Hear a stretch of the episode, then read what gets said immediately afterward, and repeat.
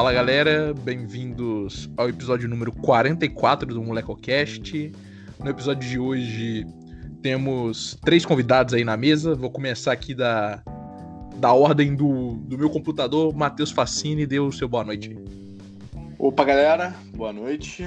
Prazer estar aqui novamente e é sempre um prazer ser convidado pelo Gabriel, né? Então, boa noite a todos, boa noite aos caros convidados da mesa também. Espero que todos se divirtam. Nossa, pareceu agora que você tava ali em algum evento da universidade. É, é, não, não, não. Caros companheiros da mesa, eu me senti assim, ou num, numa apresentação de TCC, alguma coisa assim.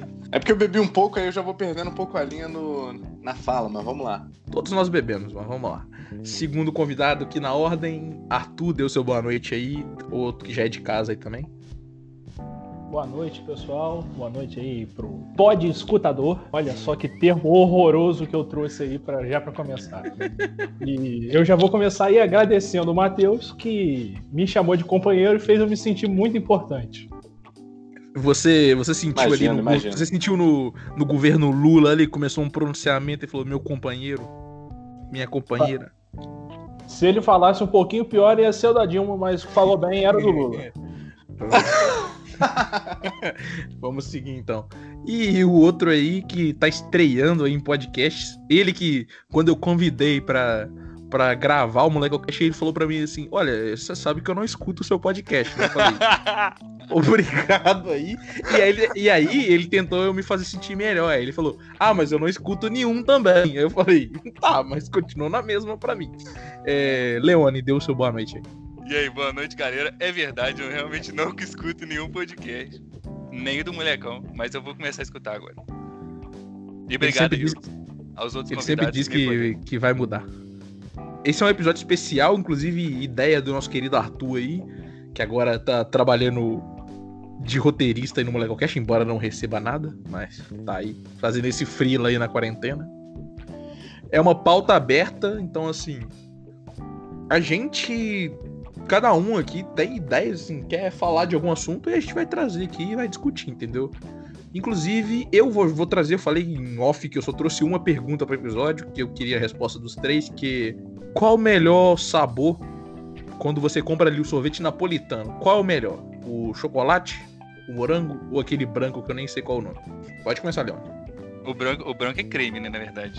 Não, não é creme. aquilo não é creme, não. Creme é amarelo. É, mas é um, é um, creme piorado, né? Porque como você já tá comendo morango e chocolate, você já não vai saber o sabor do creme mesmo, então os caras já colocam mais leite.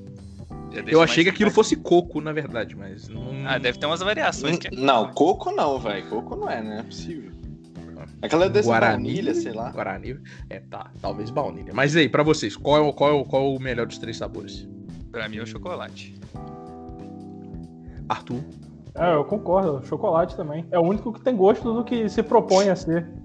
O morango parece de plástico e o outro só não tem gosto. Ah, não, depende de onde você compra. Tem esse ponto aqui em Guarani o morango é bom. Inclusive, o meu voto vai no morango aí. Eu, eu, vou junto com o molecão e vou no morango também, cara. Porque eu não sou muito fã de doce, doce não, sabe? Eu gosto de um doce mais cítrico ou assim, mais suave, tá ligado? E aí eu vou no morango mesmo também. Assim, eu não tenho, eu não tenho todo esse conhecimento aí de citrico, citricidade do Matheus, mas o morango é o melhor. O que me incomoda no chocolate, na verdade, é porque o chocolate, assim, ou ele é um chocolate meio merda, ou ele é full chocolate, tá ligado? Você mistura com. Você pega, você pega assim, ó. Você pega duas porções de morango, duas porções do branco, que não sabemos o que é, e uma porção de chocolate. Você vai misturar, vai ficar marrom e com gosto de chocolate ainda. Esse é o assim, problema do, do, do, uso de chocolate. É, é, meio que assim, você tá pagando o preço por não ter conseguido decidir o sorvete e tá comprando napolitano por isso. Né? Já começa é, não, eu, eu, geralmente não tomo napolitano. Minha, minha vibe atual é tomar flocos. Mas é, esse é um questionamento que me veio aí hoje pela tarde e eu queria essa confirmação de vocês.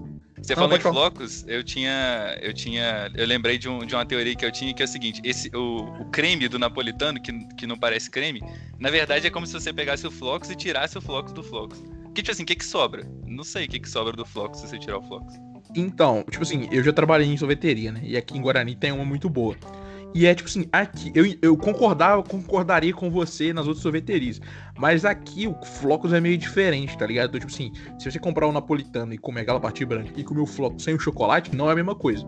Mas assim, nas Sol e Neve da Vida e outras sorveterias que eu não sei o nome, é, eu concordo com o Leone, tirando o chocolate do fogo. Se você se você fazer o que, o, que todo pobre faz ali para render mais, sei o quê? Você põe a colherada de sorvete na boca, aí você vai chupando ali, aí você engole a parte o, o sorvete sobra só o quê? Os pedacinhos de chocolate do Flocos, porque tem que render, né? Então aquilo ali já é o seu chocolatinho da Páscoa. Aí depois você mastiga o chocolatinho e aí sim, entendeu? E aí isso foi uma colherada, ou seja, foi 30 segundos em uma colherada. Então assim que o sorvete rende mais. Embora aqui casa. Aqui Caralho, em casa, eu faço muito isso. Aqui em casa isso não acontece, porque o meu pai tem um problema, que é o seguinte. Como meu aniversário. Eu escolhi todas as refeições que eu ia fazer e falei que eu queria tomar sorvete, né? Aí meu pai fez o seguinte: olha isso ele poderia ter comprado um pote de 2 litros de sorvete para nós três, mora eu, meu pai e minha mãe. Ele comprou o sorvete para mim, tipo assim, ah, esse aqui é, é, é, de aniversário, é seu. E ainda comprou mais um pote de sorvete só pra ele. Então o que, que ele fez? Ele comeu o dele e depois ia lá. Ele, falava, ele passava na frente da geladeira assim: Hum, tem um sorvete ali na geladeira, hein? Até eu resolver dar sorvete para ele, que eu não aguentava mais ele falando no meu ouvido. Meu pai que deve estar escutando nesse momento aí. Mas vamos rodar a mesa. Eu só quero deixar, deixar claro que seu pai tá certíssimo. Ele que comprou o sorvete e ele que tem que tomar mesmo. É justo. Mas é, o sorvete que ele comprou para ele foi uma, uma escolha minha aí, porque eu tenho, sou um perito na arte de tomar sorvete, não de fabricar, de vender um pouco. Mas é alfajor, que é um, é um doce. Então, tipo assim, é um sorvete meio de eu não sei o sabor, mas tipo assim, é o sabor de alfajor. Mas aí ele vem com o quê? Pedaços do, do alfajor no meio. Então, tipo assim, o que a gente já era feliz quando você toma o Flocos, que tem um pedacinho de chocolate, ele vem com pedaços ainda maiores do, do alfajor, entendeu? Então é alegria garantida pra criançada. Você toma só o sorvete, no final você pega todos os pedaços de alfajor e além de tudo você consegue brincar de Lego. Você monta uma alfajor, põe num papel alumínio e vende na rua aí pra, pra, pra aumentar a renda familiar, entendeu? Diz que é argentino pra ficar mais caro. Isso aí é empreendedorismo, o nome disso aí.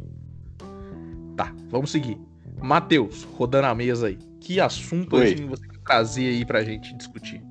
Ah, cara, então vou fazer os links aqui, né? Que o Gabriel me chamou para gravar hoje. Eu falei, pô, cara, eu tinha combinado hoje de tomar uma cerveja, tem problema beber enquanto gravo, ele falou que era essencial, né? E aí me recordo aqui que domingo tem a live do Zeca Pagodinho e eu sou muito fã do Zeca Pagodinho. É, aí eu só queria chamar a atenção para esse mesmo, para os seus ouvintes aí, não sei se esse episódio vai ao ar no domingo, mas que domingo, dia dos pais, tem a live do Zeca Pagodinho. Vai ao ar domingo às nove, então dá tempo de você escutar o Molecocast e ir pra live do Zeca Pagodinho. É, eu nem sabia da hora. Boa, não, eu, eu tô falando às nove é a hora do Molecocast, não a hora do ah, Zeca tá, Pagodinho. Não. Acho que o do Zeca Pagodinho vai ser à tarde, pô. Vai ser na hora do almoço, então.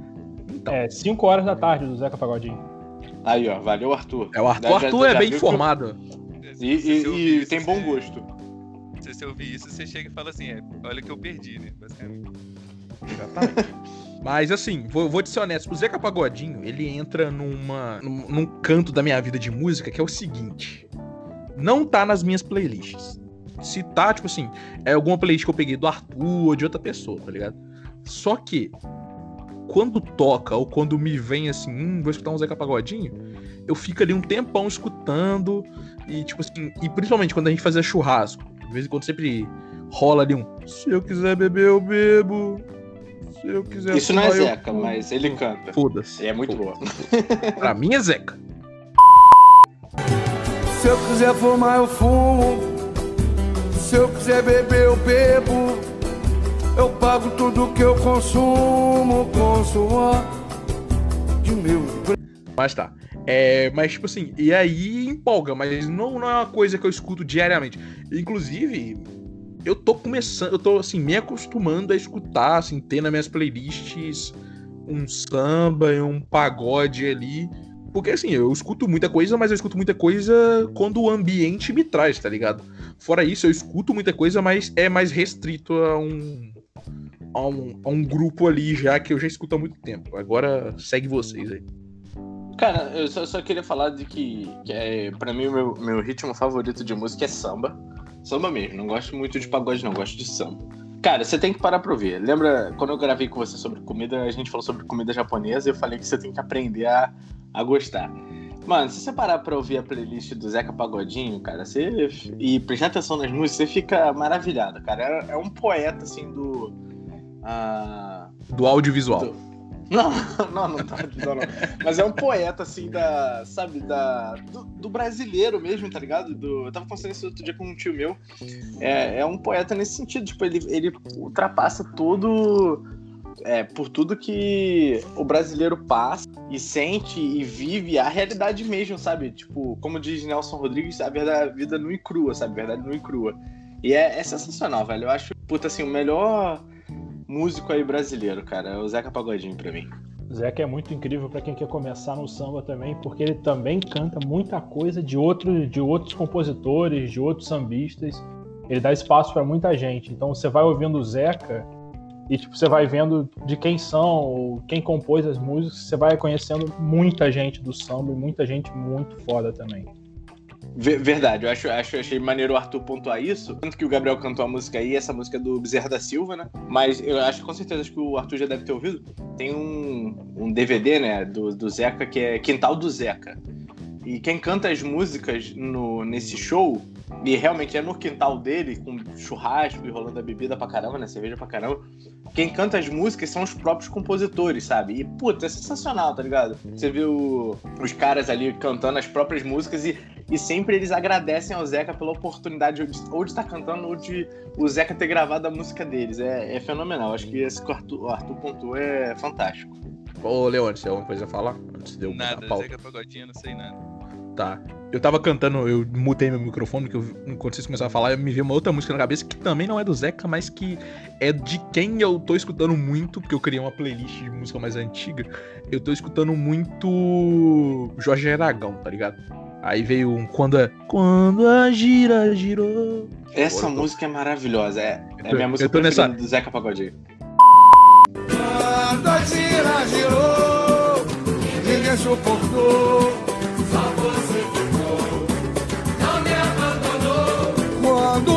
Vento parou e a água baixou. Eu tive a certeza do seu amor. Eu tô nessa vibe. Não, pode falar. Você falou de música antiga. Tem o, o é, eu descobri recentemente umas, umas músicas do Luiz Gonzaga. Tá, tô até com ela aqui. É numa sala de reboco e vem morena. Ou, oh, as músicas muito dançantes, não tem como ficar parado.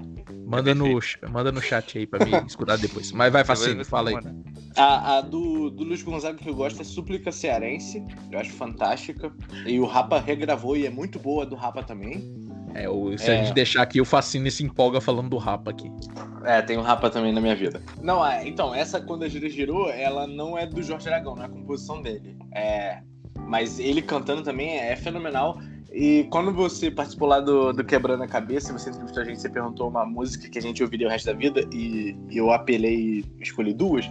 Uma delas é Quando a Gira Girou, que eu acho a música fantástica, sabe? É aquela música que ela diz muito sobre a amizade, não necessariamente tipo entre amigos, mas entre companheiros e parceiros e tal, tipo assim, de quem tá ali pra te socorrer, sabe? Pra te esticar a mão. E sim, a música é fantástica. Toda vez que eu ouço, principalmente o Zeca cantando ela ao vivo, eu me arrepio pra caceta. É, tipo assim, eu só complementando, né? Uma das coisas que me fez, assim, além de ter muitos amigos que escutam muito coisa, e eu gosto, que igual tipo, o Arthur que tá aqui, ele de vez em quando sempre me manda uma música, eu mando uma música para ele, tá ligado? Mas como quarentena, como eu tô passando um tempo com meus pais, a gente no começo da quarentena a gente costuma sentar na varanda, tá ligado? E assim, eu escuto, cara, eu escuto muita música gringa, e agora mais ainda, tô fazendo espanhol, tenho estudado muita música em espanhol, só que quando eu sento com os meus pais, eles não escutam, tipo, eles não entendem, além de não entenderem, mas, tipo assim, eles não conhecem. Porque, tipo assim, uma música ou inglês ou outra, minha mãe conhece, tá ligado? Então eu criei essa playlist de nacional porque é uns nacional mais antigos. Tipo assim, então tem o Caetano, Gil, agora tem Tom, comecei a escutar, escutar Tom, não escutava. É, fui colocando regravações mais novas. Então, tipo assim, eu tava, eu tava cantando essa semana, conversando com o Arthur, que eu tava escutando uma música regravada pelo Casuarina com o Lenine, que eu, eu quero botar meu bloco na rua. Inclusive por causa do Luan, do Quebrando a Cabeça, porque ele falou dessa música. E eu não escutava ela muito, muito boa. Eu quero é botar meu bloco na rua, brincar, botar pra gemer. Eu quero é botar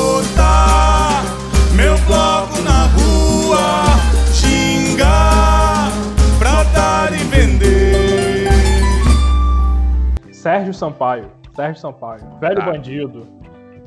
Então, achei que você tá falando do Bolsonaro. Vamos seguir. Aí, tipo assim, quando a gente sentava, eu colocava isso intercalado com algumas coisas novas que eu escuto, tá ligado? Porque, tipo assim, eu também não, não mudei. Então, tipo assim, eu tava escutando muito Black Alien, tava, não tô. Voltei a escutar Emicida. Esses dias me veio Zika, vai lá na cabeça. Eu falei assim, caralho, vou escutar toda a discografia do Emicida de novo. É, mas quando a gente, vocês começaram a falar assunto de música, me veio dois assuntos para falar antes de eu deixar o Arthur introduzir um assunto que eu queria falar que são relacionados à música. Primeiro, eu não acompanho muito a carreira dele, mas toda vez que a gente fala de grande estrela da música brasileira, ou ele foi amigo, ou ele foi amigo e fez é, biografia, ou ele tem muita coisa na coluna dele. O que, que vocês acham do, do Nelson Mota, tá ligado? Eu lembro que quando faz tempo isso, hein? Quando eu estudava no ensino médio, eu estudava até de noite, porque, sei lá, tá ligado? Eu tinha insônia já desde novo. E aí eu, eu tinha o costume de assistir o Jornal da Noite, que é o meu jornal preferido, o Jornal da Meia-Noite da meia -noite na Globo. E aí sempre tinha a coluna do Nelson Mota, e assim, cara, eu escutei muito coisa de Tim Maia ali, de tipo assim, Marisa Monte, essas coisas, tá ligado? E eu não conhecia o Nelson Mota, mas hoje eu conheço, tá ligado? Mas dava pra ver que o cara é, tipo, do bonde ali, tá ligado? Conhecia todo mundo, era amigo de todo mundo. Vocês têm essas opiniões aí formadas sobre Nelson Mota? Cara, é, eu gosto muito do Nelson Mota, eu sempre gostei, inclusive por causa dessa coluna dele nesse, nesse Jornal da Noite, é, que eu conheci Chico Science. Então, assim, eu gosto muito do que ele escreve, a forma dele escrever. Eu acho um cara sensacional quando o assunto é música, porque ele, ele tende a fugir um pouco só do, do da, da análise superficial disso tudo. Então, sempre fala um pouco do artista, além da, da música, da arte, sabe? Então, eu acho muito maneiro. Fascine. Ou sobre Nelson Mota, eu não tenho muita opinião assim sobre ele. Eu acho que é um cara, enfim, no que eu conheço, um cara fantástico. É um cara que teve sempre ali no, no meio musical, né? Tipo, e, e, assim, não foi. Não, não era coadjuvante, não. Tipo, muitas músicas é, ele escreveu também, ajudou a escrever, ajudou a produzir. No próprio filme da Elis Regina mostra muito isso, a parceria dele da Elis, né? É, eu lembro, eu penso muito nele como o, o, Paulo Coelho pro Raul Seixas também, tá ligado? Tem muita música do Raul Seixas que é escrita pelo Paulo Coelho. Então eu acho que o Nelson Mota é muito importante é, nesse aspecto musical, da transformação da, da música, né? da trajetória da música brasileira, eu acho que o Nelson Mota é fenomenal. Fora que o cara conhece tudo e todos, né? Como você mesmo pontuou, cara. É um cara fantástico. Eu já sou uma negação pra música. Pô, o meu gosto é tão aleatório que eu saio de, é, sei lá, Lana Del Rey, vou pra umas músicas completamente indie que eu nem sei quem canta e, e assim vai minha vida. Eu só, eu só escuto Descobertas da Semana no Spotify ou então música que o YouTube me recomenda e vou montando minha playlist desse jeito. Quando a gente começou a falar desses nomes, o Zeca não, tá ligado? Mas o próprio Sérgio Sampaio, e eu tava escutando Racionais esses dias, assim, tipo, usando a plataforma que o Oga recomendou quando veio aqui no MolecoCast, de ver quem sampleou cada música, tá ligado? E aí eu vendo de onde o próprio Racionais sampleou várias músicas. Tava vendo isso e ao mesmo tempo eu tô na. Tava, como tava falando antes do episódio começar, tava estudando Nina Simone. E, cara, eu tava reparando o como, assim, a gente esquece dos nossos ídolos, tá ligado? É, tipo assim, o Brasil. Eu falo isso no esporte, mas na, vamos tratar da música, principalmente o Brasil tem um problema de, tipo assim, da gente ter grandes nomes que compuseram grandes coisas, fizeram grandes feitos, só que a gente não dá valor, tá ligado? E aí o cara morre, a gente vai lá, passa uma homenagem no Jornal Nacional, todo mundo põe umas duas, três músicas, só quem é fã mesmo continua ali e tal. E a gente esquece de novo essas pessoas. Tipo assim, como vocês veem esse esquecimento que o Brasil tem com os seus ídolos, tá ligado? Que isso é uma coisa que me incomoda muito. É, antes do, de vocês falarem, né? Cara, eu sou um fã, tipo, assíduo de esportes. Então, tipo assim, quando eu vejo Estados Unidos, Europa, China, o que a galera faz com os, com quem eles são fãs, tá ligado? Com quem, tipo, conquistou muito, levou o nome do país fora. E, cara, a gente tem o maior jogador de todos os tempos do futebol e a gente. Foda-se, tá ligado? E vários outros esportes. A gente, a gente tem dos maiores tenistas de todos os tempos, foda-se também. Mas na música, eu acho que é maior porque porque a música, primeiro, é, tá mais próxima da gente, e segundo, são muitos mais nomes e com impacto, tá ligado? A gente tem gente que tava aí militando na, na linha de frente na ditadura e que hoje a gente fala, foda-se também, tá ligado?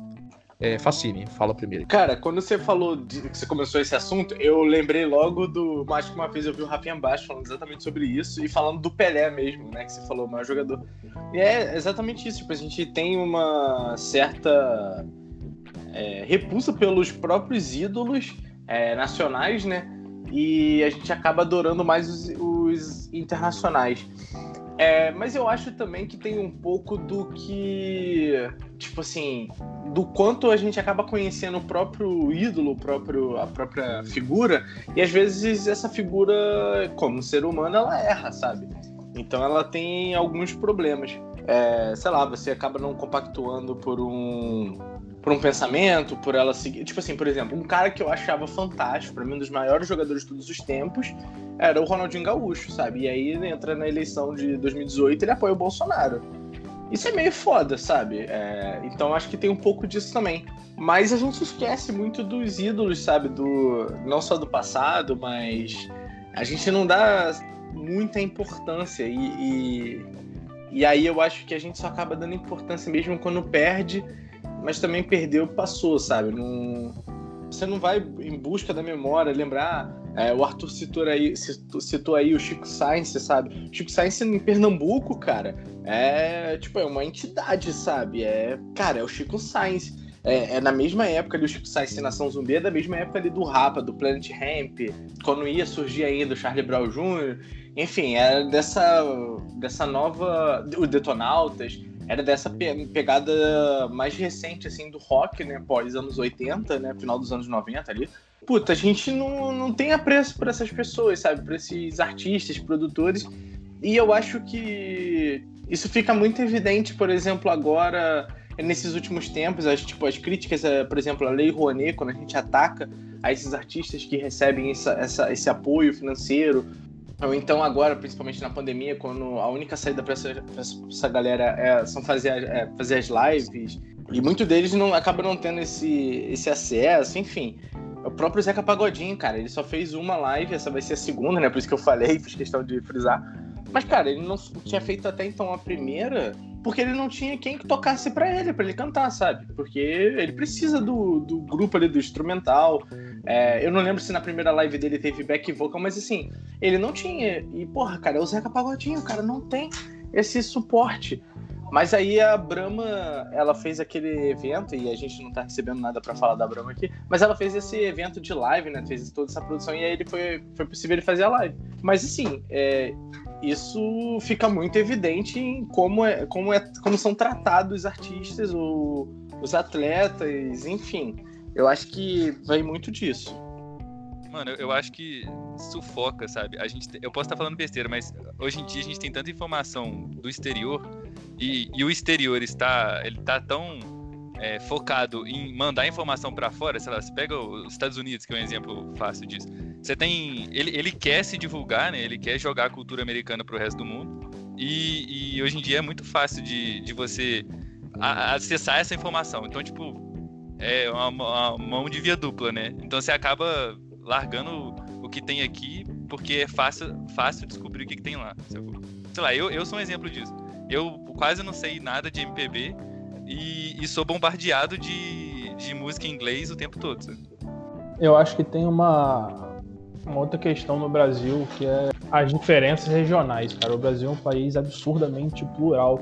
Então, por exemplo, o exemplo do Chico Science, ele é gigante em, em Pernambuco, gigante. Só que realmente tem muita influência de uma cultura local que não existe no resto do Brasil. Então, isso acaba também sendo um pouco limitante. Isso eu, eu vejo que tem uma influência nisso, sacou? Eu concordo com o Leone também que tem essa questão de virem muitas coisas de fora com um peso muito maior do que o que a gente produz. E isso não só na música, isso literatura, entre vários, todos os aspectos possíveis de, de arte. Eu só queria pontuar é, só mais um, um negocinho. É, um exemplo, é claro. Algum de vocês três conhece a cantora Lia de Itamaracá? Não, não. Conheço. Então, algum de vocês já assistiu Bacurau? Sim. Então, não. ela é. Ela. Ok. A maioria aqui, então. Ela, ela, é, ela é a atriz que fez aquela senhora que morre logo no início e ela aparece depois como uma assombração, sabe? Tipo, como um fantasma. Ela, enfim, ela é uma puta cirandeira de Pernambuco, sabe? De cantar ciranda. Pernambuco, assim, se ajoelha quando ela passa e ela mora, morou na mesma cidade que. É, eu morei na mesma cidade dela, né? Itamaracá, Pernambuco. E, cara, ela faz sucesso, tipo, em Brasília. Tipo assim, todo mundo conhece. Em Brasília e em Paris, tá ligado? E na França. O resto do Brasil, tipo, caga simplesmente pra, pra mulher, sabe? Ela tem uma obra incrível, uma voz incrível e tal. E, tipo, brasileiro não conhece, sabe? Exatamente isso. E aí, essa americanização, né, que enfim, não só na literatura também, como o Arthur pontuou, mas também nos filmes e no cinema, é muito evidente, sabe? Isso atrapalha a, a gente ter um olhar para quem está do nosso lado ali, sabe? Quem está produzindo e muito bem e a nível muito alto, muito grande, que é nosso conterrâneo, sabe? Isso influencia bastante. Sim, eu quero trazer um ponto, né, dentro do que o Leone começou, mas que vocês complementaram, que eu tava vendo um, uns comentários sobre K-pop, tá ligado? Tipo assim, sobre, é, sobre a disseminação a partir da Coreia do Sul do K-pop. E fazendo um paralelo com o Brasil, tá ligado? De como o Brasil já fez isso no esporte, no futebol, e de como a gente poderia ter feito isso na música e não fez, tá ligado? Vamos ser honestos, igual eu eu não escuto funk, assim, não tem na minha playlist funk, tá ligado? Não escuto funk com frequência. Porém, qualquer festa que eu vou tá rolando e, tipo, eu tô lá curtindo. O funk, tipo assim, ele, querendo ou não, se a gente for trazer, assim, ao. Assim, fazer uma análise, ele é o que. O que vem de melhor no Brasil e fora do Brasil, do Brasil, tá ligado? De música. Embora a MPB venda, só que a MPB ela é mais, tipo assim, ela vem de pequenas pessoas, pequenas parcelas, entendeu? Então, assim, eu tava vendo uma galera que eu discuti sobre isso, como o Brasil poderia ter feito exatamente a mesma coisa, transformar, tipo assim, em um investimento é, estatal mesmo, tá ligado? De disseminar essa cultura pra fora. E é aquilo, tipo assim, você tá disseminando o funk, tá ligado? Mas ao mesmo tempo, você tá vendendo o seu país pra galera vir visitar. E se eu escutei uma coisa, eu pelo menos tenho esse costume, não sei se todo mundo tem, mas eu escutei alguma coisa, tipo, de. da, da, da Alemanha, tá ligado? Aí depois eu vou, assim, o, atualmente o Spotify já faz isso para mim, ele já me sugere outras coisas do país, mas eu mesmo já tenho esse costume de pesquisar e tentar escutar outras coisas. Então, tipo assim, a gente teve, a gente tem ainda a oportunidade de fazer isso, tá ligado? Só que a gente, o pai, assim, né? Se os outros governos que eram. tinham mais chance de fazer isso não fizeram, tipo, o governo atual que tá depenando a cultura que não vai fazer, tá ligado? Mas era esse um ponto que eu queria trazer. É, eu, eu sou suspeito pra falar de funk, porque é, quem tiver me ouvindo aí vai me julgar, quem me conhecer. Mas é tipo, eu só gosto de pesadão em funk. Porque. é, porque assim, o funk normal, eu, eu, pelo menos já percebi isso e isso me desagrada. O funk normal, ele tenta misturar muito o pop, sei lá, dos Estados Unidos com o funk. Sei lá, a Anitta é um exemplo disso, não sei. É, eu também conheço pouco de música. Olha que você tá mexendo num vespeiro aí, rapaz. Não, é, não. não faz isso não, Leone. Eu retiro o que eu disse. É, vamos, vamos, vamos frisar aqui que foi o Leone que falou, tá, galera? Peraí, as opiniões do convidado não refletem a opinião do podcast MolecoCast. Xinguei o Leone. Mas é tipo assim... Ou, é, ou então, eu não sei, ele sempre mistura alguma coisa. Talvez, não sei se tem uma pitada de sertanejo, alguma coisa assim. Eu odeio sertanejo, acho muito chato. Mas assim, o universitário, né? É, mas o, pra mim, o funk. para mim, o funk pesadão, ele tem uma parada assim que o cara não tá nem aí pra aquela música. Normalmente é quase amador o jeito de, de produzir. E isso dá som muito maneiro. Eu, eu, eu, em música, eu valorizo muito a batida dela. Eu, normalmente eu nem, nem ligo pra letra. Eu não sei letra de nenhuma. quase nenhuma música. Só que aí no pesadão, o, a batida, como o pesadão é um lixo de letra praticamente, né? Só fala bosta, mas é, a batida dele é, é, boa. E aí eu costumo só ouvir pesadão. O problema do pesadão é que ele é completamente, é, é completamente machista e mais um monte de coisa, né? Tem esse problema. Isso, aí, isso daí eu suponho que não dê pra exportar. É, tá, então, tipo assim, é, só tra... não defendendo a Anitta, né, mas trazendo ponto dela. Assim, aquele funk, pelo menos o da Anitta, ele tá mais tendendo ao eletrônico, tá ligado? Tipo assim, inclusive ela já fez collab com um monte de gente que canta eletrônico. E, tipo assim, e quanto ao cantar algo mais pop, é porque, mano, pop é o que dá dinheiro, tá ligado? Tipo assim, pop é o, é o supra-sumo do que dá dinheiro. Então, assim, eu entendo as decisões negócio. É, mas, é, gosto, no, no geral, eu gosto do, do estilo, mas não, não sou muito fã da Anitta. Algum, alguém mais aqui para falar mal da Anitta? Ah, eu, eu acho que. eu só assim falei da Anitta, mas, mas calma que eu, eu já, já gostei de música dela. Não, é assim, eu não gosto da Anitta por coisas pessoais, não pela música, tá ligado? Aqui é time Ludmilla, porra. Eu acho que a Anitta tem tempo já que ela não produz funk, funk mesmo, sacou? Ela já tá no processo de internalização da música dela que já, já levou para outros caminhos completamente diferentes. Então, assim, tem algum tem uma pegada de funk, mas já não é mais funk tem muito tempo. Matheus, quer complementar alguma coisa? acho, eu concordo com o que o Gabriel falou, sabe? É, é, ela tá se transformando no pop e eu acho que é isso que vai que vende ela, sabe? Não que é o que vende ela, mas é o que dá grana para ela e enfim, assim, eu não julgo por ela estar tá indo atrás disso também, sabe? É, a Anitta foi mas... parar no a Anitta foi parar no Rock in Rio, tá ligado? Tipo assim, por mais que estejam venderam como ah, o funk chegou ao Rock in Rio, ela tava mais pro pop, tá ligado? Não, pop. não cara, a Anitta canta um hino nacional na Fórmula 1, velho. Que momento Sabe, em Brasil. É isso, é, eu não, acho mas... que isso explica. Mas pensa assim, olha só, o molecão tava falando de exatamente exportar a cultura brasileira, né? Assim, e usar o funk poderia ter sido uma, uma medida dessa.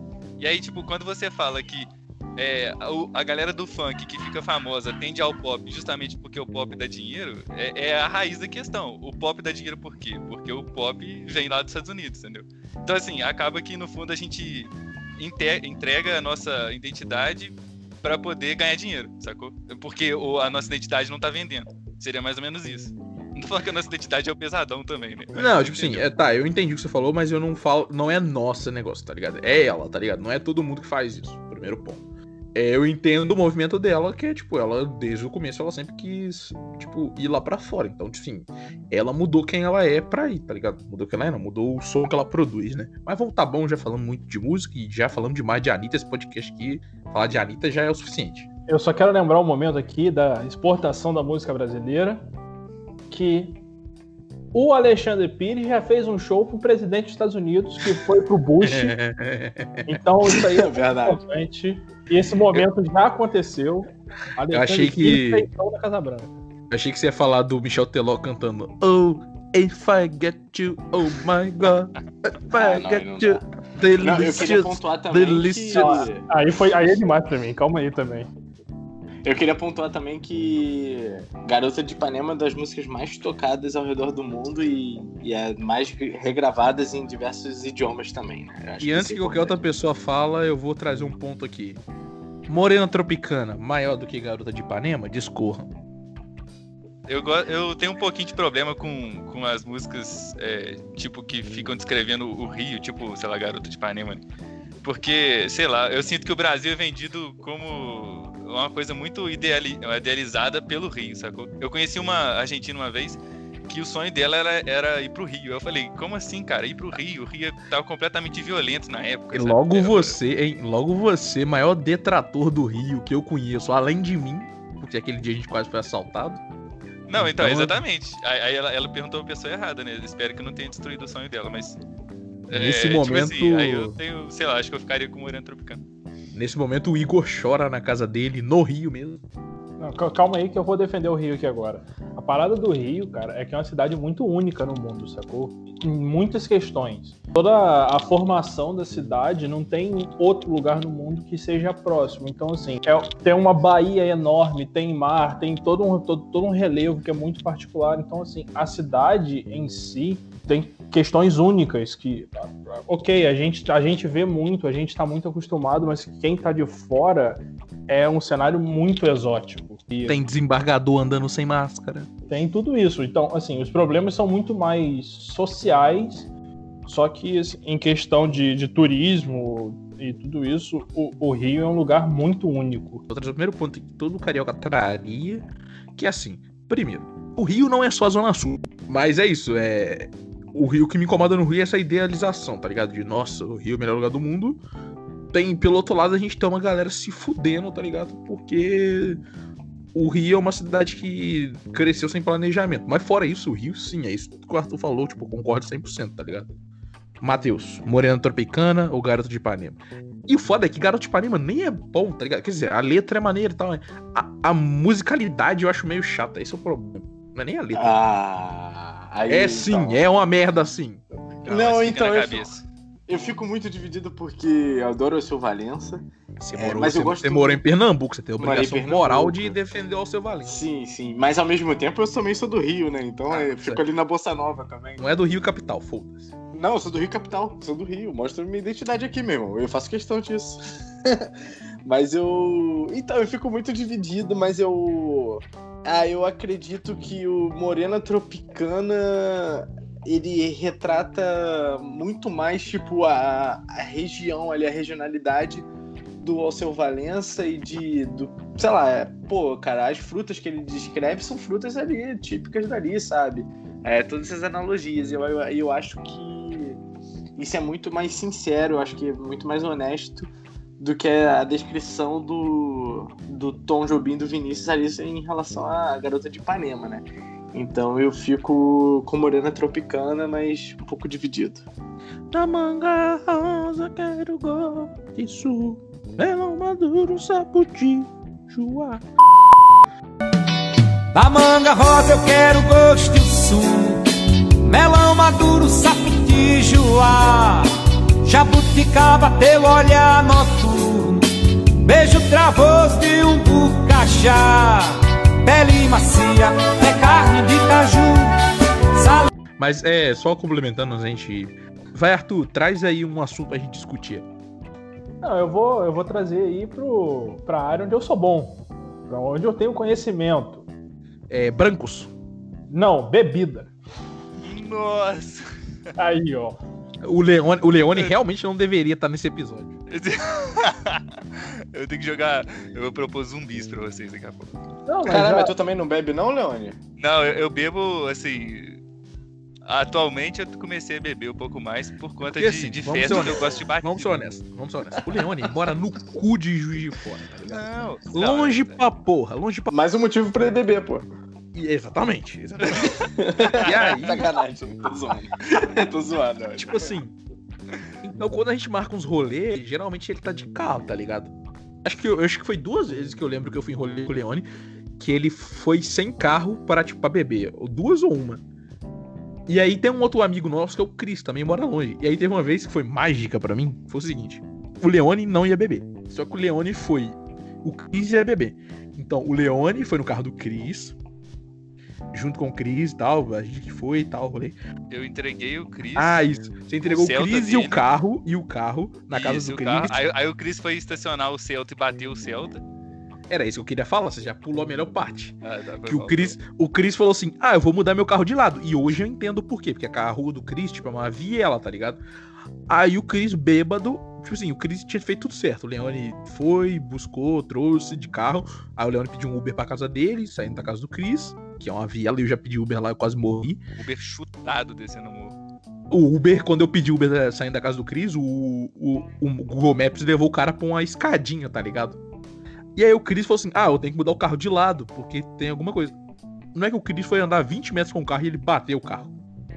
Mas. Eh, momentos mágicos desse, desse, desses meus amigos. Mas, Arthur, volta a falar de, de bebida. É onde eu tô confortável, né? É, mas é simples, cara. O que eu, quero, o que eu quero levantar aqui é qual é a melhor bebida que existe? E aí vocês debatem aí. Pô, mas então isso não envolve álcool. Pera aí, mas é uma bebida. É uma bebida, bebida tipo assim, a vodka ou é um drink? Não, pode ser, pode ser drink, se você gostar só puro, pode ser puro. É bebida, é de beber. Tá valendo tudo. Com álcool. Não necessariamente, pode ser um ah, Se for sem álcool, Se for sem álcool, a minha bebida preferida é água, tá ligado? Honesto. Não, não fazendo jabar aqui de nossa, água.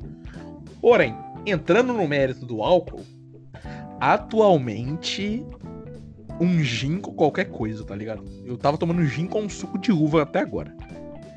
Mas um gin com qualquer coisa, mas eu tô na vibe gin.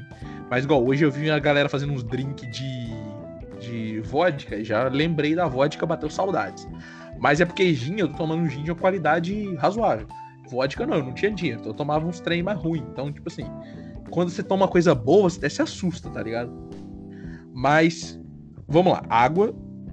E as outras duas, eu vou, vou, vou roubar, vou meter duas. Gin e vou te ser honesto. Saque. Inclusive agora de fora tá chegando saque.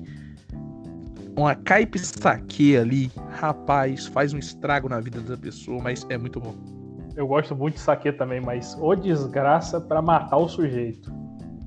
Saque, saque ele entra suave, mais suave que a vodka, mas bate mais rápido também. Não, esse era o ponto do saque do gin para mim, tá ligado? Eu consigo sentir as notas diferentes, por serem coisas totalmente diferentes, mas os dois para mim, mas vem vindo assim, você fala assim, só vem, irmão.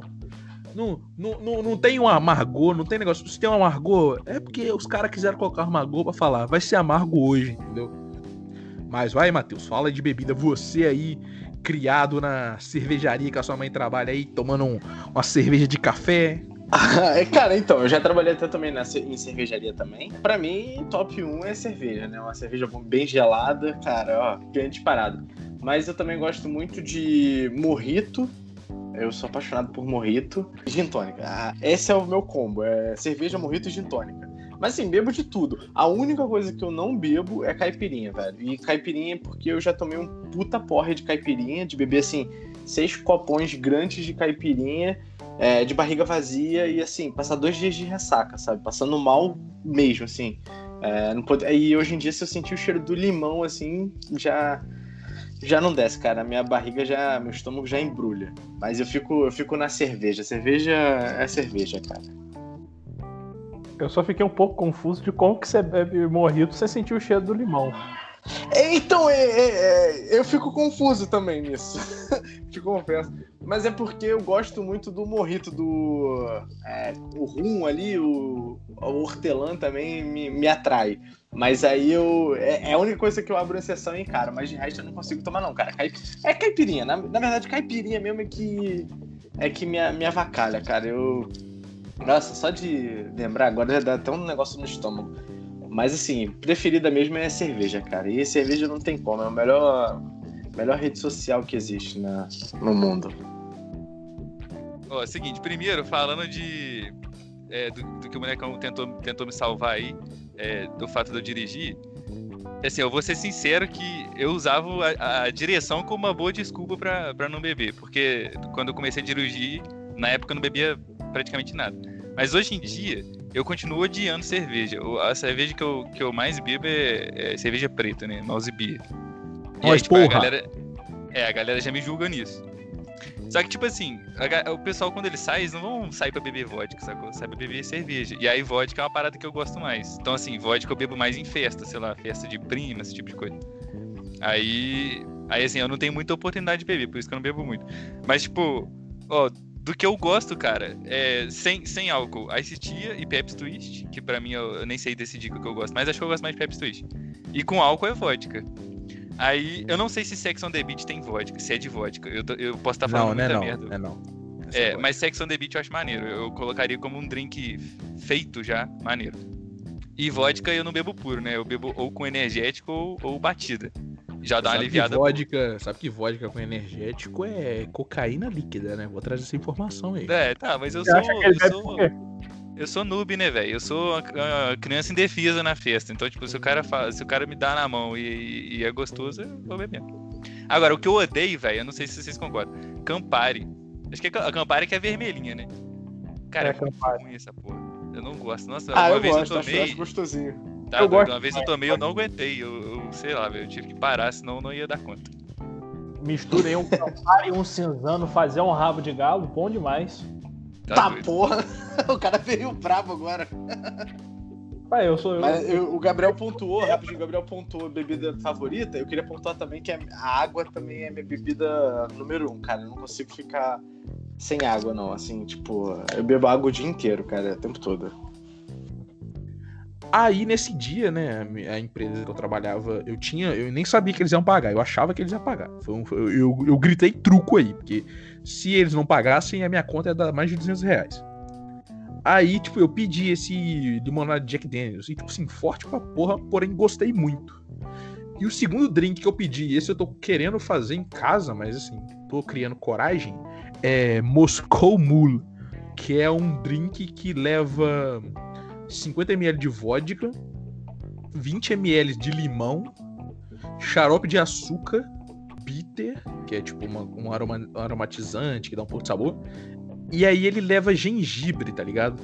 E além disso, ele leva gengibre na preparação do drink e ele tem uma espuma em cima, ele é servido numa canequinha de metal gelada e ele tem uma espuma em cima. E aí, essa espuma é de gengibre também, tá ligado? Você faz com clara de ovo, limão, suco de gengibre fresco, caralho, é quatro. São três tipos diferentes de. três estágios diferentes do gengibre utilizado nesse drink. E aí eu falei assim. Aí eu tava com, com a galera e uma menina falou: não, pede, é bom. Eu falei: ah, vamos pedir, foda-se, né? Foda-se. Tava, tava achando que nem eu que ia pagar, inclusive não foi. Aí eu pedi, mano, essa merda é bom pra caralho, tá ligado? É muito bom. Tipo assim, eu falo que vou fazer em casa, mas ainda eu tenho que comprar vodka para isso. Mas. E eu comecei a me apaixonar por drinks. Só que é o foda do, do Brasil, né, irmão? Drink é caro pra caralho. dia que eu tava andando pela Augusta. E o, aqui em Guarani o drink é barato, vou te ser honesto. Tipo assim, quando eu saio, eu tomo drink no geral. Mas, pô, eu lembro que eu tava na Augusta e um drink, tipo assim, uma gin tônica era 39 reais. De Sears, que é um gin nacional. Uma garrafa de Sears no mercado é 44 reais, tá ligado? Então, tipo assim, aí eu nunca bebia na rua, mas nesse dia eu me, me esbaldei, tomei uns 3 ou 4 drinks e valeu a pena. Mas eu gosto dos drinks no geral e tenho vontade de tomar mais e principalmente de aprender a fazer drink. É uma das coisas que eu quero fazer, aprender nessa vida aí. É, eu, eu já tomei esse de gengibre, que eu esqueci o nome que você falou. Eu nunca soube o nome da verdade. É Moscou Mula. Né? É, esse, esse, eu, já, eu já tomei em festa, uma vez, numa festa que eu fui, teve. Só que eu achei maneiro, velho, porque eu, eu, tipo assim, o meu gosto é mais infantil, então eu gosto de coisa mais doce. Só que eu achei ele enjoativo. Não sei porquê. Eu não gosto de gengibre, né? Pode ter sido é, isso. Então, eu também odeio assim... Não, mas então, eu também te entendo. Eu também odeio gengibre, tá ligado? É. Só que acho que no final, tipo, ele é bom no início, mas no final ele começa a. Não sei se é o xarope, sei lá. Ele começa a ficar muito, muito enjoativo. Aí eu, enquanto, eu ainda, eu ainda enquanto... prefiro os, os meus enquanto ainda tem espuma, vai rendendo, tá ligado? O é. drink é bom. Mas vamos seguir aí. Leone. Ah, não, rapidinho. E você falou de, de aprender a fazer drink. A Laura me. a Laura é, e a Mariana me ensinaram a fazer é, drink. É, assim, e depois eu aprendi, aí eu comecei a treinar. Tipo assim, eu não treinei, vai. Mas eu já usei os ensinamentos já umas duas, três vezes aí. Comecei a fazer batida, só que batida qualquer um faz. Elas assim, ensinaram elas ensinaram a aprender direito, né? Porque eu te pedi uma caipirinha de limão e eu fui beber e tinha gosto de melancia, abacaxi e morango, mas não tinha gosto de limão, tá ligado? Não, mas você o, tem Arthur, que entender. O Arthur, pera, pera, pera, pera, você pera. tem que entender que eu estava sem uma pia do lado. Eu não conseguia ficar lavando o seu copo. Era o seu copo, então eu simplesmente fazia o drink por cima. Não, não era o meu copo. Eu só tomei. Eu, cara, eu só tomo caipirinha de limão. Eu sou contra todos os tipos de caipirinha. O Arthur tá aí pra falar, pra comprovar o meu ponto. O que eu lembro, tipo assim, eu falei, mano, ah, caipirinha de limão. Era não era o meu copo, tá ligado? É, então, não, então não põe não. a culpa em mim. A culpa é não, sua. Tu... Não, mas eu não tinha como ficar lavando a coqueteleira, não dava pra lavar. Eu não ia ficar. Cara, minha mão tava gelada de tanto fazer drink, velho. E, e, eu nem tava dando tempo de beber. Eu sei eu tô reclamando que eu tinha que ficar indo a, a 10, 15 metros de onde eu tava pra ficar lavando coqueteleira a cada sabor que eu fazia. Ah, pelo amor de Deus. E eu ainda era iniciante ainda. Aquilo foi uma das coisas mais estranhas que eu já tomei na minha vida. Porque começava, que tinha cheiro de limão, aí você bebia, parecia que era de maracujá, aí vinha um gosto de morango depois, e no final parecia melancia. Eu não é sei. Do, é do Cara, isso, isso tá, tá parecendo um refresco do Chaves, que tem é gosto de. Tamarino, Tamarino. sabor de limão. Não, mas é Sim. porque é uma obra de arte, né, gente? Vocês não vão entender. Assim, eu vou te ser honesto, mano. Foi horrível, tá ligado? Porque esse copo veio pra mim, esse copo rodou na mão de todo mundo, que eu falei, eu não vou tomar essa porra, tá ligado? Tá muito ruim. Não, mas em minha defesa, o pessoal de, do Nordeste que, que tá estudando em Florianópolis adoraram as minhas caipirinhas de melancia e limão. É, foi a primeira caipirinha de tutti-frutti que eu vi na minha vida. Muito bom. Ô, gente, é a primeira caipirinha que eu faço na vida. Eu nem sabia que precisava lavar essa porra. Pra mim, o álcool já descontaminava qualquer sabor. Não, cara, e o pior é que o gosto final era de melancia. É, não faz sentido. Ficava muito ruim, porque se qualquer coisa que você botava na boca depois ficava com gosto de melancia também. Tá, vamos seguir. Leone, traz um assunto pra discussão aí. Ó, eu tinha, eu tinha anotado zumbis aqui, mas acho que zumbis vai ficar. Vocês não, se, se, se, ninguém souber, vai ficar chato. Então eu pensei em livros, mas eu não sei o que falar dos livros. De livros. Ah, eu fui alfabetizado aí. Eu acho isso. É. É, eu também, Vamos lá, que, que, quais livros. Você... Bom, eu não sei se vocês leem, não sei. É, vocês tá, leem, né, de sacanagem. Eu tô lendo. Eu tô lendo, eu tô lendo nesse momento. Mujomorra, que é um livro do cara que era diretor de marketing da Netshoes. Tô lendo Gestão da Inovação Mais Radical. Tô lendo Minha História, da Michelle Obama. Tô lendo The Walking Dead Busca e Destruição, que é o, oitavo livro da série. E tô lendo A Guerra dos Tronos, A Crônica de Gelo e Fogo, que é o primeiro livro da série. Então eu tô lendo esses cinco livros aí ao mesmo tempo. Eu não sou de ler livro ao mesmo tempo, não, mas você tá bem na vibe startup mesmo, hein? É, porra, meu podcast, porque a gente tá falando merda aqui, mas de vez em quando eu falo de inovação, tá ligado? Então, assim. Precisa ter embasamento, né? É. Eu tenho embasamento nas coisas que eu falo, cara. Não é? Não falo, não falo merda totalmente. Mas então, os dois livros de inovação são muito bons. Um, inclusive, foi escrito por, pelo cara que eu já entrevistei. Mas fala aí, Leone, o que, que você tá lendo, já que você propôs o tema? Ah, tá. Não, eu achei que vocês iam falar, porque eu falei o que, que vocês gostam de ler, né? Eu só leio um livro por vez. Eu tenho essa mania. Não consigo ler dois por vez porque eu vou dar preferência porque eu gosto mais e nunca vou terminar. Mas atualmente, atualmente eu tô lendo a continuação da Fundação do Isaac Asimov. Mas o, um livro cabeça, só pra não ficar aí pra trás que você falou, pra trás de você. O livro cabeça que eu li atualmente foi é, o 1984, que talvez eu já, tivesse, já devesse ter lido há um tempo, mas só li agora. Pô, faz, faz um, acho que mais de um ano já mas eu li o Breve História de Quase Tudo, que o meu primo me indicou, o Vitor. E o Homo Sapiens também, uma breve história da humanidade. Que eu já comprei a continuação dele, mas ainda não li. Ah, e teve. Ah, outra coisa, isso daí é um pouco vergonhoso. É, Jogos Vorazes, eu li recentemente e adorei. Então eu fiquei me sentindo uma criança de 15 anos. Um adolescente, né? Cara, no começo da quarentena eu li cinco livros de Percy Jackson em cinco dias, tá ligado? Eu tô, tô suave aí com meu, o com meu gosto, meu gosto infanto-juvenil. Sim. Não, eu queria só falar que eu sou muito sazonal, tá ligado? Eu rotaciono muito das paradas que eu faço, que eu assisto, leio, enfim. E aí eu tava um tempo sem. É, tava um tempo lendo pra caramba e agora. De tanto que eu tava lendo até a. a eu comentei com o Gabriel, tava lendo Harry Potter, tá ligado? Que eu adoro os filmes, aí eu fui ler os livros que eu não tinha lido ainda. Mas aí eu dei um tempo, aí eu acabei não pegando. É, mas ultimamente tava lendo Harry Potter, comecei a ler uma breve história da humanidade. É, eu li Fantasmas, Vampiros e Demônios, que é daquele Henry Bugalho, tá ligado? Que faz vídeo no YouTube. É, e é um livro maneiro, assim, de vários contozinhos de terror. Eu achei bem. Tem uns contos bem sinistros. É, e eu li o 1974 também no, no início do ano e eu gostei pra caceta do, do filme, é, do livro. Depois assisti o filme também. E aí depois eu li Revolução dos Bichos, que é muito boa também. Mas assim, eu, eu leio muito, muitas coisas também, a faculdade exige, né, ciências sociais, então eu tava para começar a ler agora Gil do Marçal Brandão, né, de linhagem de pensamento, é, linhagem de pensamento político, pensamento brasileiro. Confundi agora assim. total. Diz. É sazonal, tipo o milho e o tomate que florescem de dezembro a fevereiro? Ou tipo a abóbora e a e a mexerica que florescem de julho a setembro. Ah, porra, sei lá, caralho. porra, comparação é não, eu abri aqui, eu, eu abri. Você me fez. Você tá, me deu tempo de, de escrever a piada, de abrir o Google e digitar culturas sazonais. Eu tô aberto num artigo com calendário agrícola da sazonalidade. Puta merda. Descobriram que a cenoura floresce de setembro a novembro, na primavera. Enquanto o limão floresce no outono, de março a junho. Eu me, me apego muito a alguma coisa de imediato e aí eu vou até enjoar e depois eu mudo para outra, sabe? E às vezes eu volto para que eu tava. Então, tipo, eu tava muito focado em ler, né, nessa quarentena, e aí eu tava lendo, pô, livros de Harry Potter, você teve um que eu li em, sei lá, em três dias, sabe? Em dois dias, sei lá.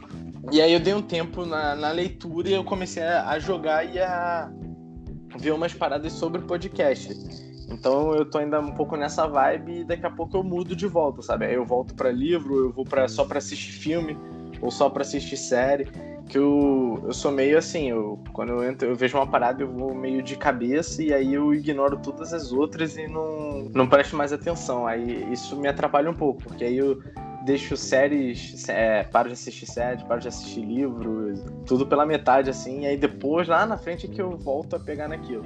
Tanto que eu tava, durante a quarentena também, eu tinha, eu comecei a ver Naruto, que eu, já tinha visto uma parte, e aí eu quis terminar o Naruto inteiro, mas, puta, parei ainda, sei lá, em, num quinto ainda da, da série, mas não peguei de volta para assistir, sabe? Então eu sou meio sazonal nesse sentido. Então acho que eu seria um tomate e milho, não sei.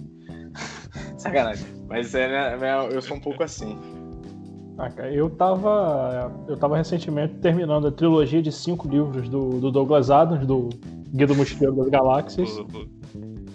E aí, recentemente acabei e peguei para ler Galeano. E aí tô lendo O Veias Abertas da América Latina e o Livro dos Abraços, e, assim, me deu uma parada porque eu voltei a jogar Final Fantasy VII e Final Fantasy VII ocupa muito meu tempo. É um amor muito grande da minha vida. Então, basicamente, eu tô fingindo que leio Galeano nas últimas duas semanas.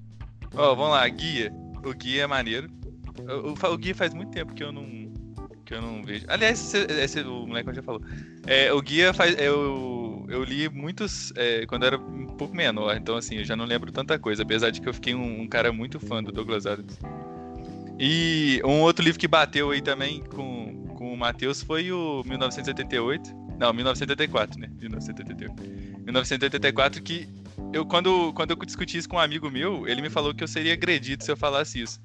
Mas eu achei o livro muito arrastado, velho. Eu quase, quase não gostei por isso. Não sei se você concorda comigo. Cara, eu, só quero fazer uma ressalva aqui. O Leone tirou o dia para ele criar as inimizades. Ele já falou mal da Anitta, do sertanejo universitário de 1984. Não, mas é, pô, é verdade, cara, é verdade. Tipo assim, o é, livro é então, é muito eu... arrastado. Pode falar. Ah, tá. É, não, então, o que, que, eu, o que, que eu ia pontuar?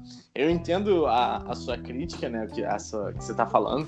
É, porém, é, eu acredito que o fato dele ser arrastado é porque ele não é um livro em que ele. o personagem principal dele seja uma pessoa, uma personagem. Na verdade, o personagem principal dele é uma estrutura, é um sistema, é um mundo, sabe?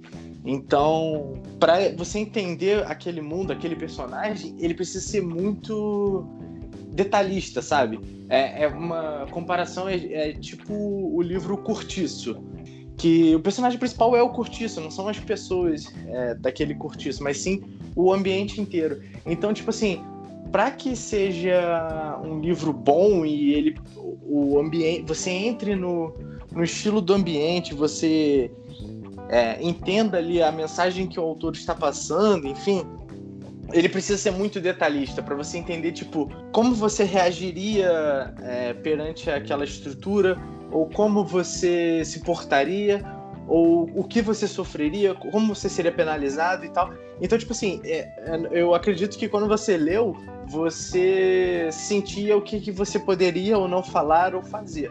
Eu acho que o, o George Orwell ele manda muito bem nessa questão dele descrever muito bem é, todos os detalhes ali de como funciona, como as pessoas agem, quem, quem manda em que, como funciona cada departamento, cada coisa, cada pontozinho para ele poder, para você entender como tudo funciona. E aí é, é, essas, essas escritas assim que são bem detalhistas, elas tendem a ser mais arrastadas mesmo. E aí eu entendo que você você tá pontuando, acha uma merda. Não, tô zoando, tô brincando. não, não eu, eu, discordo, mas é, é por, eu acho que é muito por conta disso. E aí, de repente, sei lá, eu falo, ah, tenta, tenta ler de novo e tentar ver um pouco disso, sabe? De você entender como funciona aquele sistema. É estilo o filme também, que é baseado no. É, tem inspiração no livro, tipo V de Vingança, tá ligado? Que tem. O, é, são quadrinhos também é muito nisso. Tipo assim, é um filme demorado, mas é para você entender todo aquele universo, todo aquele sistema, como tudo funciona, pra. E não necessariamente o personagem, o ator ali, enfim. É mais para você entender como aquele universo, aquele sistema, aquela estrutura opera. E aí eu acho que é nisso que acaba tornando o livro muito cansativo, muito demorado. Mas eu também achei, eu fiquei, tinha hora que eu falava assim, caralho, vambora, avança, avança, é, faz alguma coisa, cara, e tal. E o, Winston, né? Faz alguma coisa e, e nada ia, sabe? Não ia pra frente, era só mais um dia. Enfim, mas eu entendo o que você tá dizendo sim. então, mas assim, do modo, de modo geral, eu gostei do livro. É, porque do jeito que eu falei, ficou parecendo que eu não gostei por isso.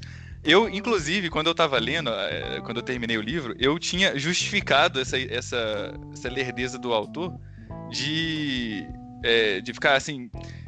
Uma, uma cena que era pra, que acontece em, em quatro capítulos, um, um plotzinho, ele poderia acontecer em um. Mas eu senti que a, a, justificativa era que ele precisava fazer. Ele precisava dar uma sensação de agonia na gente de das coisas não mudarem, sabe? Porque no fundo, no fundo é isso que acontece, né? Você, ele, ele, ele vê uma coisa errada, só que aquilo fica arrastando e, e não muda, e aí você fica agoniado, tipo, caraca, essa, essa, essa, parada não vai desenvolver. E não, não vai, é aquilo, entende? É, assim, pelo menos essa foi a justificativa que eu dei. Mas assim, eu achei maneiro o livro. E Revolução dos Bichos eu também já tinha lido e, e gostei também. É, é muito bom. E, tipo assim, o livro não tem um final feliz, né? Tipo, como todo mundo acha, eu espero que aconteça. Eu tô dando spoiler aqui, mas. É, esse spoiler tem que é... Mas, enfim, eu não vou, vou me alongar nisso, não. Então, aí acho que o livro é muito isso, sabe? É, é ele passando como funciona essa, essa estrutura, esse tipo de sistema. E aí eu acho que os detalhes prolongam muito o livro. Eu concordo com você nesse ponto. É o seguinte, é, tipo, não sei se vocês querem fazer isso, mas qual livro vocês recomendariam? Tipo, fala assim, cara, não, esse livro eu li, eu achei muito foda, porque vocês já leram uma porrada de livro. Aí, tipo, eu acho maneiro, assim, é, pegar uma recomendação e falar, não, esse é, não é o livro da minha vida, mas eu tô lembrando dele agora e ele é maneiro. Coisa que mudou muito meu pensamento foi o Homo Sapiens, que é o, o Matheus já até leu, né? Que é Uma Breve História da Humanidade. Esse eu recomendaria, acho muito maneiro. Ah, cara, eu, eu, eu, vou recomendar o 1984, já que o Leone meteu o pau no livro aqui. Não, eu vou, eu vou recomendar ele porque. Enfim, vou dar uma contextualizada. O George Orwell, ele é, ele é, ele é um social-democrata e ele, nesse livro, ele mete muito pau no socialismo. É, porém, o livro foi vendido como se fosse uma, uma propaganda anti-socialismo, sabe? Anti-comunismo. E na verdade não era essa a intenção do Orwell. Mas assim, ele, ele levanta muito a bola da gente pensar, tipo, na, nas liberdades individuais, né? É, no ser humano em como, enquanto indivíduo, enfim. Mas também ele pensa muito na numa igualdade de tipo todos terem acesso às mesmas coisas, enfim.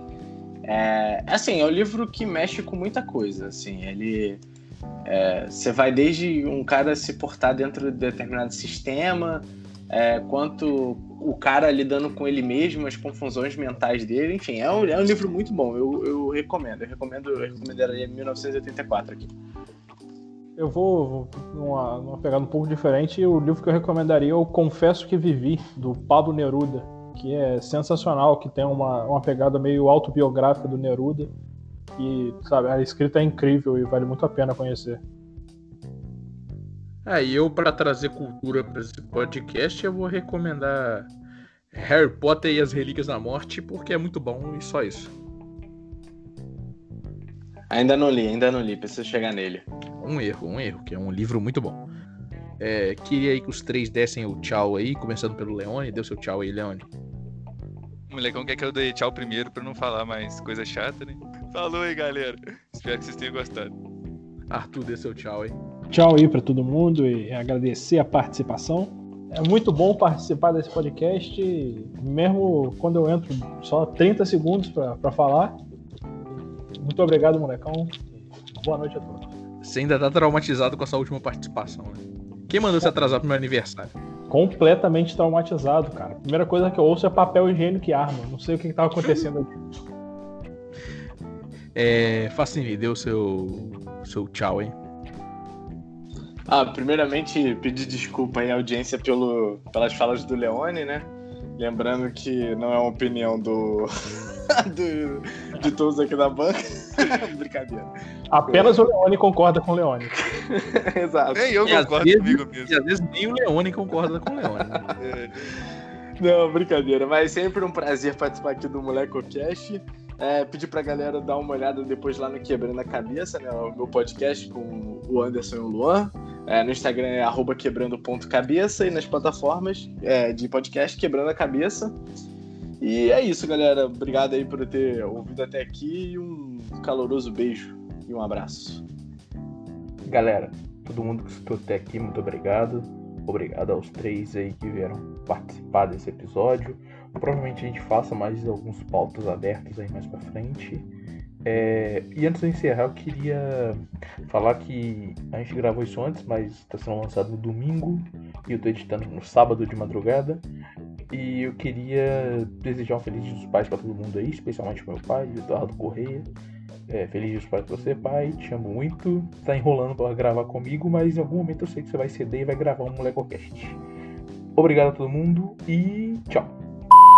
Seu amor, quando atirar de novo, ninguém suportou, só você ficou. Não me abandonou, quando o tempo parou, e a água baixou. Eu tive a certeza do seu amor. Espero que tenham gostado aí de todo o meu talento cantando quando a gira girou do Zeca Pagodinho. Valeu e aí, tchau.